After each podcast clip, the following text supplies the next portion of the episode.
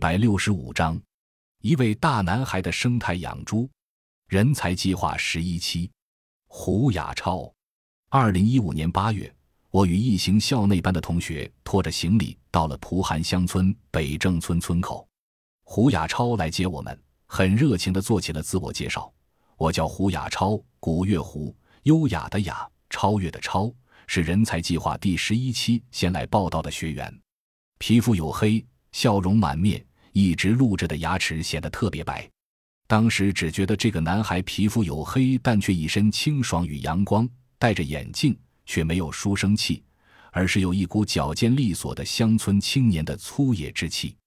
我大约是见过很多文质彬彬、一副礼貌客气模样的支农学生，也见过一些不修边幅、邋遢苦兮兮的返乡青年。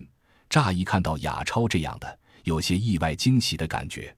同为第十一期人才计划驻蒲韩学员，在同为蒲韩新青年公社工作人员，我与胡亚超接触的时间越长，越觉得这个人很是丰富有趣。